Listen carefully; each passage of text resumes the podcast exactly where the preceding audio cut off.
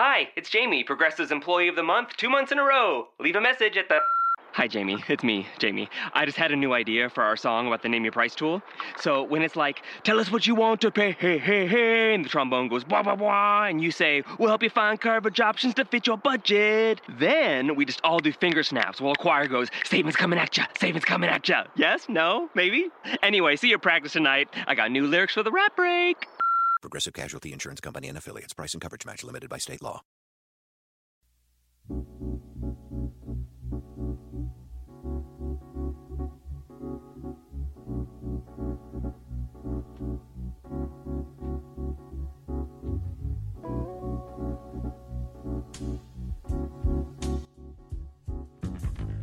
You are Locked On Kings, your daily podcast on the Sacramento Kings.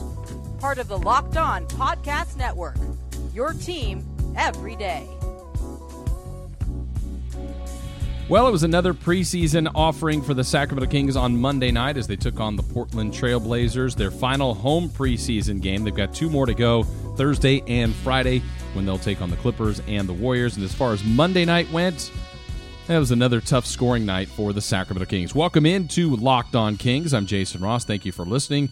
Whether you're following us and subscribing daily for us on iTunes, you can get us each and every day, daily content Monday through Friday here on Locked On Kings also on Audio Boom, on Google Play, and on Stitcher. Today we recap the Monday night preseason game against the Blazers. Also, uh, along the Locked On Network, all of us were asked to kind of describe our team to the network on shows that are going to be put together on Locked On NBA.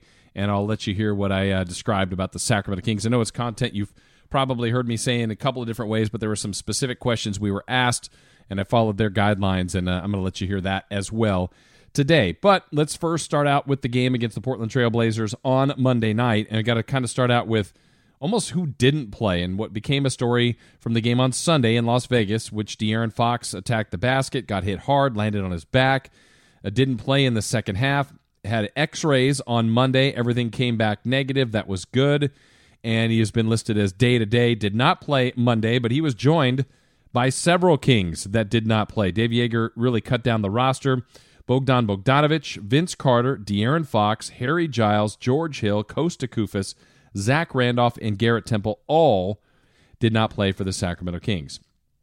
So this is what happened then. You create opportunities for different players, younger players. It was mainly a group of young guys out there, obviously, as the veterans resting.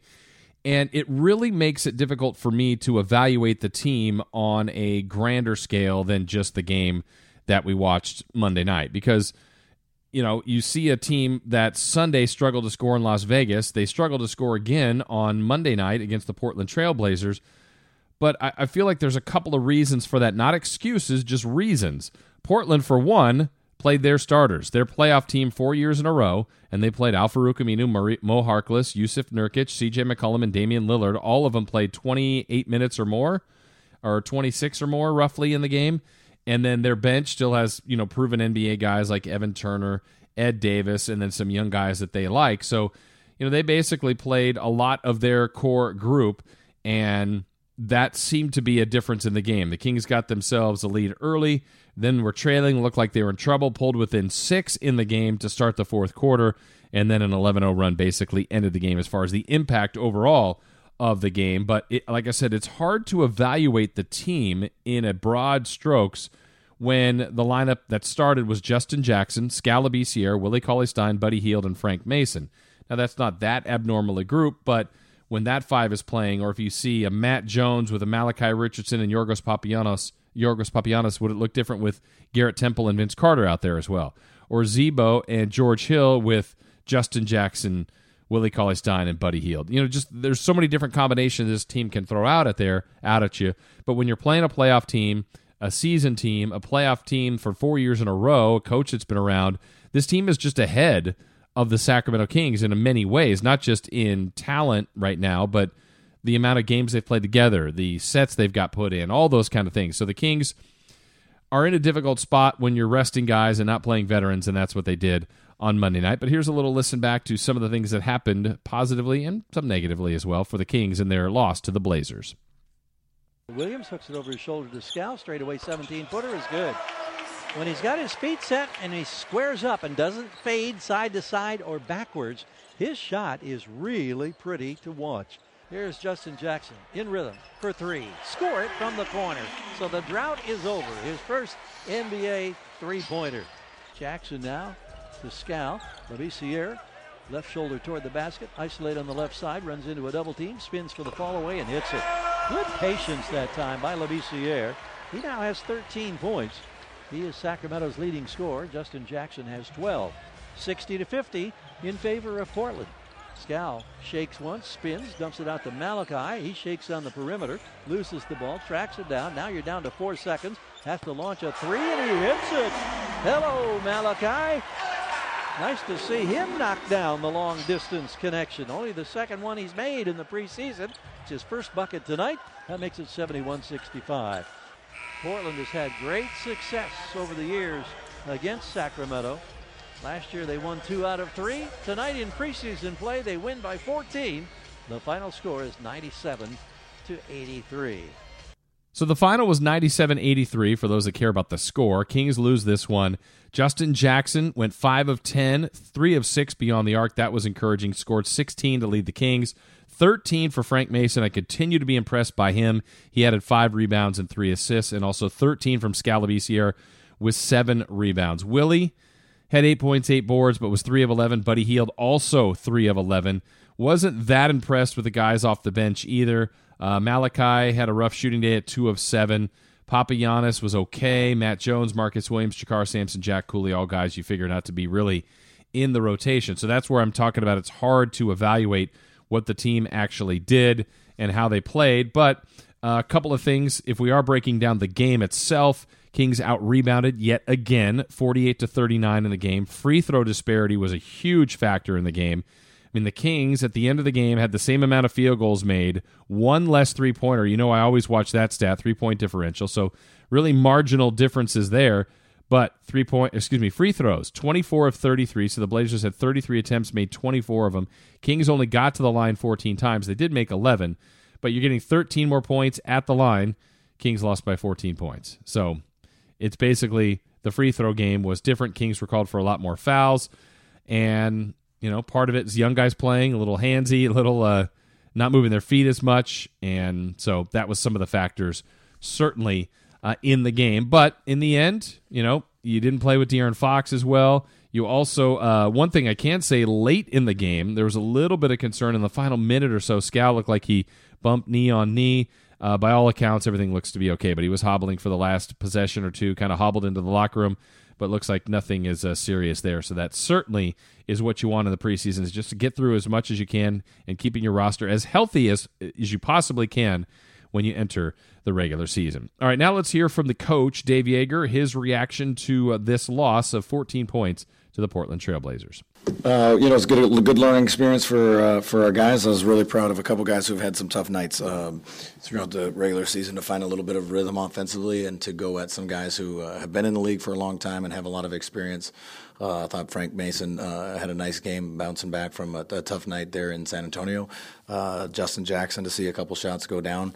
Um, I thought Skal did a nice job on the glass. You know, he's out uh, outweighted, uh, so to speak. But he went and went, and he, you know the number isn't as high as many times as as as he went, uh, which is good for us and good for him. He went to the glass hard, and so saw a lot of positive things. Um, you know, played an older, experienced team who runs a lot of stuff that's difficult to guard uh, when you don't have a lot of time to prepare for it, and you're a young team, and uh, they've been doing it for a while together. Especially those two guards, you know, they're hard to guard. One of the things that sticks out is just the discrepancy in terms of free throws attempted. Is is part of that just the young guys? Um, that's part of the physicality of them learning to to kind of embrace it and and challenge um, uh, other uh, opponents on that physicality of the game. Uh, yeah, I mean, but it is what it is. I mean, there's there's a girth issue there. You know what I mean? So. Uh, I'll, just kind of what you got to do is just keep fighting and try to do your work early. You know, if they get you too deep, uh, coming down the court or the you know we got to help each other because uh, once you get too deep, then you get the, the, the handheld, you know, the holding and the grabbing and those kinds of things. So uh, it, it's also the preseason, so it'll be interesting to see uh, how it comes out. But we'll keep working on that. In Justin Jackson seems to be showing kind of his versatility in terms of being able to attack off the dribble, his three point shot, and even comfortable uh, operating on the on the low post. Uh, what what has developed most in the preseason for him? Really, I didn't see him post up that much. He did. We had it on the I highlight missed reel. it. Nice. oh, you know, he ducked in. Yeah, because he's he's an excellent cutter. Uh, you know, he's a good player, uh, can play off of other people, and so uh, as a good cutter. Uh, if he makes some shots, and he's been struggling, and he hasn't lost his confidence, you know, he's, he's putting in his work every day. He's he's almost an overworker, uh, just a great guy to have in our culture and our program. So you know, you just keep supporting a guy that it's going to go in. So now all of a sudden, you know, he sees one go in, it feels good. The defense flies out at him. I thought, you know, when he plays north south, you know, he's he's more effective off the dribble um, than having to go sideways. So uh, yeah, I was happy for him. Coach, what's kind of your, okay. What, what's kind of your biggest just takeaway over this this week? These these four tests that these guys have had. Well, they've all been different, and it's a good opportunity. We had four different uh, games. We had to, you know, a shoot around on the road. How do we do that? Shoot around at home. Uh, how do we do that? Uh, second night of a back-to-back at home today, so you don't have a shoot around. And so, what's your? You're trying to get guys to know what their routine is, so that they can set up. They know, hey, at two hours before the game, I can start my routine where where we are and whatever uh, it is. So uh, you just try to get through that. We've had uh, opportunities to get to guys a lot of minutes. I feel like guys should feel that they've had a real chance uh, and to find a rhythm instead of playing, you know, two nights of eight to twelve minutes. So you get, you know, twenty four minutes. I think every player in America would would take the twenty four. Coach, how much uh, sort of learning curve that you're getting from Malachi and Papianis? They have a really rough first half, but both of them kind of bounced back, had a little bit better second half.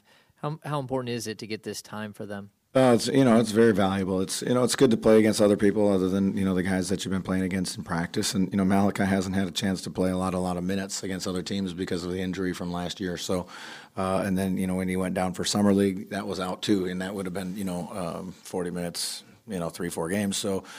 Uh, those are all very valuable things, and to see, you know, Papianis and, and, and Nurkic is a is a better matchup for him than having maybe some uh, swifter of feet uh, guys to play. Um, you don't see a lot of Nurkic's in the league, but Papa took on the took on the challenge and, and was physical. Well, what Coach did like, as you heard at the beginning, he liked the play of Justin Jackson and Frank Mason. Again, Mason, I I really like him. I don't know when his minutes will fall in place for this team, but he does play hard, plays. He's tough, gritty. I like how he plays, and I could see him getting some minutes in the rotation for the Sacramento Kings. Justin Jackson, there's open minutes at the three spot. Maybe that could be a spot for him, playing around more veterans. Um, he also addressed how it's difficult to guard a team like Portland when they're experienced, and you don't really prepare for the other teams in the preseason. I mean, that's just a fact. You don't do it. And that's the other part about what the coach addressed that they've gone through four different games, four different experiences, who they're playing, um, who is playing in the game, guys that are resting, guarding other professionals, going through shoot around, film session, all the different things that this team is is still learning to do, like the young guys are. When you talk about experienced NBA teams, they're further along in training camp, literally in uh, the sets they're running, the detail of their defenses and switches, and how they're going to play pick and roll. The Kings are just learning each other. I mean, they're really at the beginning of stages. And one of the things Coach Joerger said to us in the pregame uh, before the game was talking about how what would really be ideal, the ideal length of training camp. And he said, oh, for this group, it would be more like six weeks and 12 preseason games.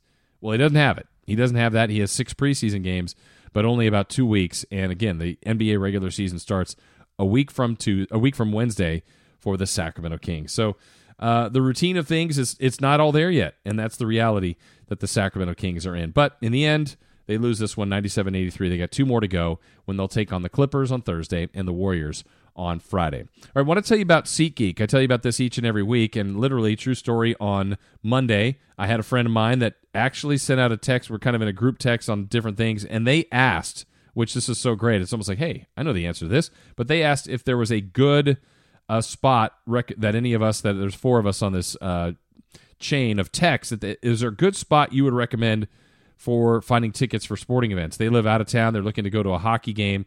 And I said, exactly, I got a spot for you. It's SeatGeek. That is the place you need to go when you're buying tickets for, in this case, hockey.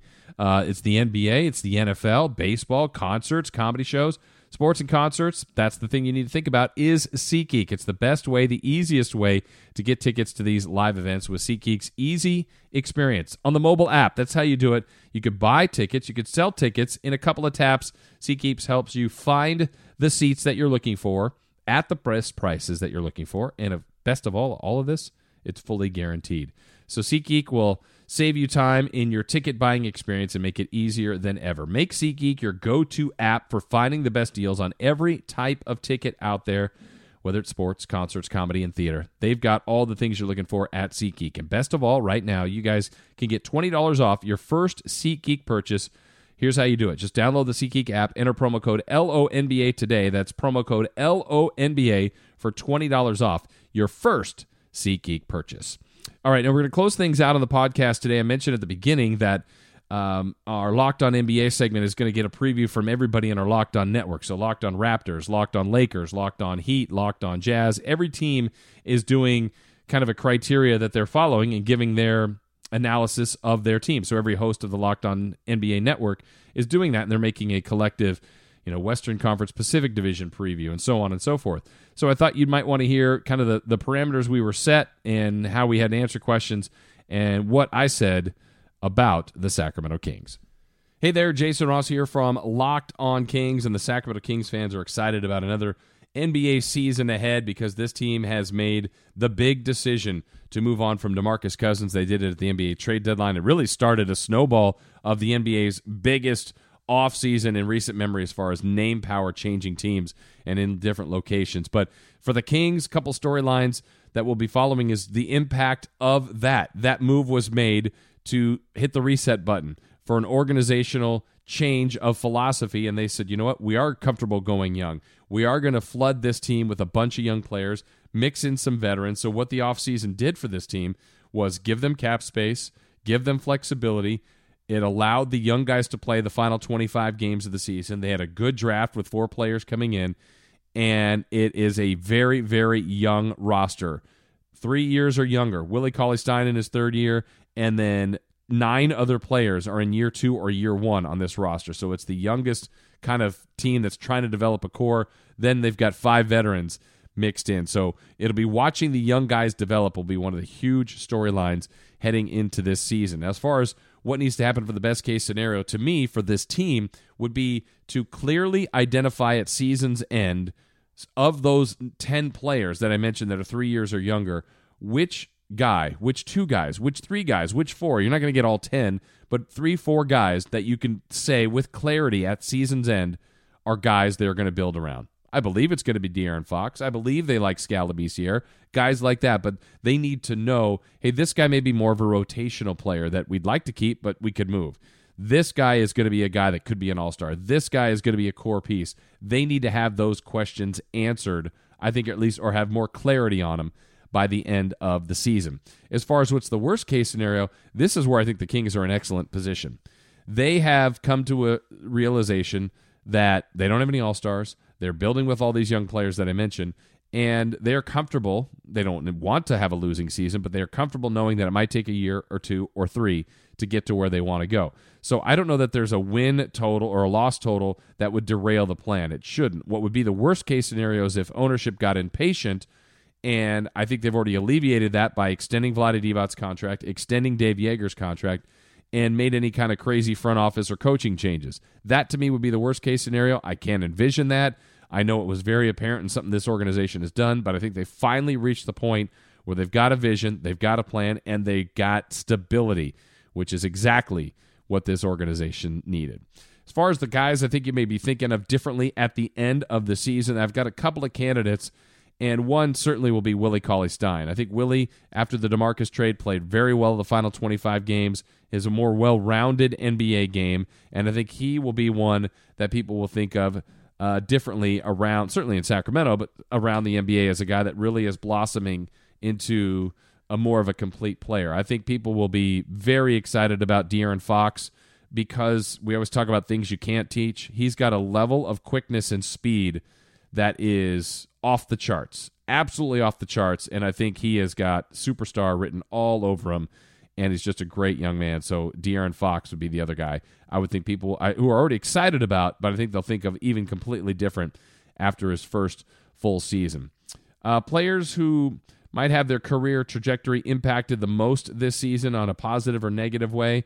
Um, this one's a tough one. It, it kind of goes back to that core of trying to find out guys that they're excited about. There's so many people in the Kings organization that are excited about Bogdan Bogdanovic, who has come over uh, finally to the U.S. The Kings have him on a three year deal. He's technically a rookie, but uh, his ability to create, to shoot, uh, just gets how to play. I think a lot of people will be impressed by where his career goes quickly uh, in the NBA. As far as the rookies who will have an impact and how much it's the roster.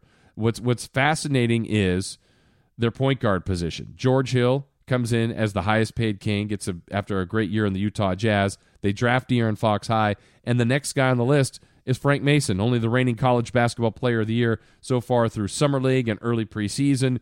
He has been tough to keep off of the floor. So the three different point guards the Kings have could end up proving to be a strength of what this current version of the Sacramento Kings will be. And my best guess as to how this entirety of the season will end, well, the easiest one to say would be a- another year without the playoffs. But I think what is encouraging is the fact that, as I mentioned earlier, they've got a, a general manager and a front office with more stability, a coach that they like that'll be kind of rounding into form and grooming these younger players.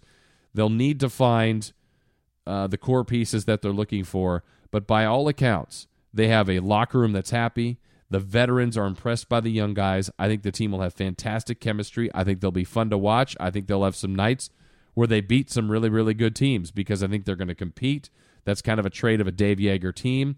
I don't know what their true overall identity will be. They're going to want to run more than when they had Rudy and DeMarcus, more half court players. So I think it's going to be something that Sacramento fans will fall in love with. NBA fans might be intrigued, those that check out the league pass. But in the end, I see a team that doesn't make the playoffs. I see a team that fights for right around the high 20s to 30 win mark, maybe overachieves a little bit if, if all things go well. But certainly in the talented West, they'll be on the outside looking in, but knowing that they are building it the right way and that their future is set up well financially as far as contracts going forward and a roster that is filled with young players. Well, those were my things for our Locked On NBA segment coming up later. You'll be able to hear that if you want in its entirety of amongst all the division teams. But I have some high hopes and some concerns, certainly for the Kings, and not much has changed with watching them so far in the preseason. That'll do it for today's edition of Locked On Kings. Thank you so much for listening on Audio Boom, Google Play, Stitcher, and iTunes. We're back again tomorrow for another edition of Locked On Kings.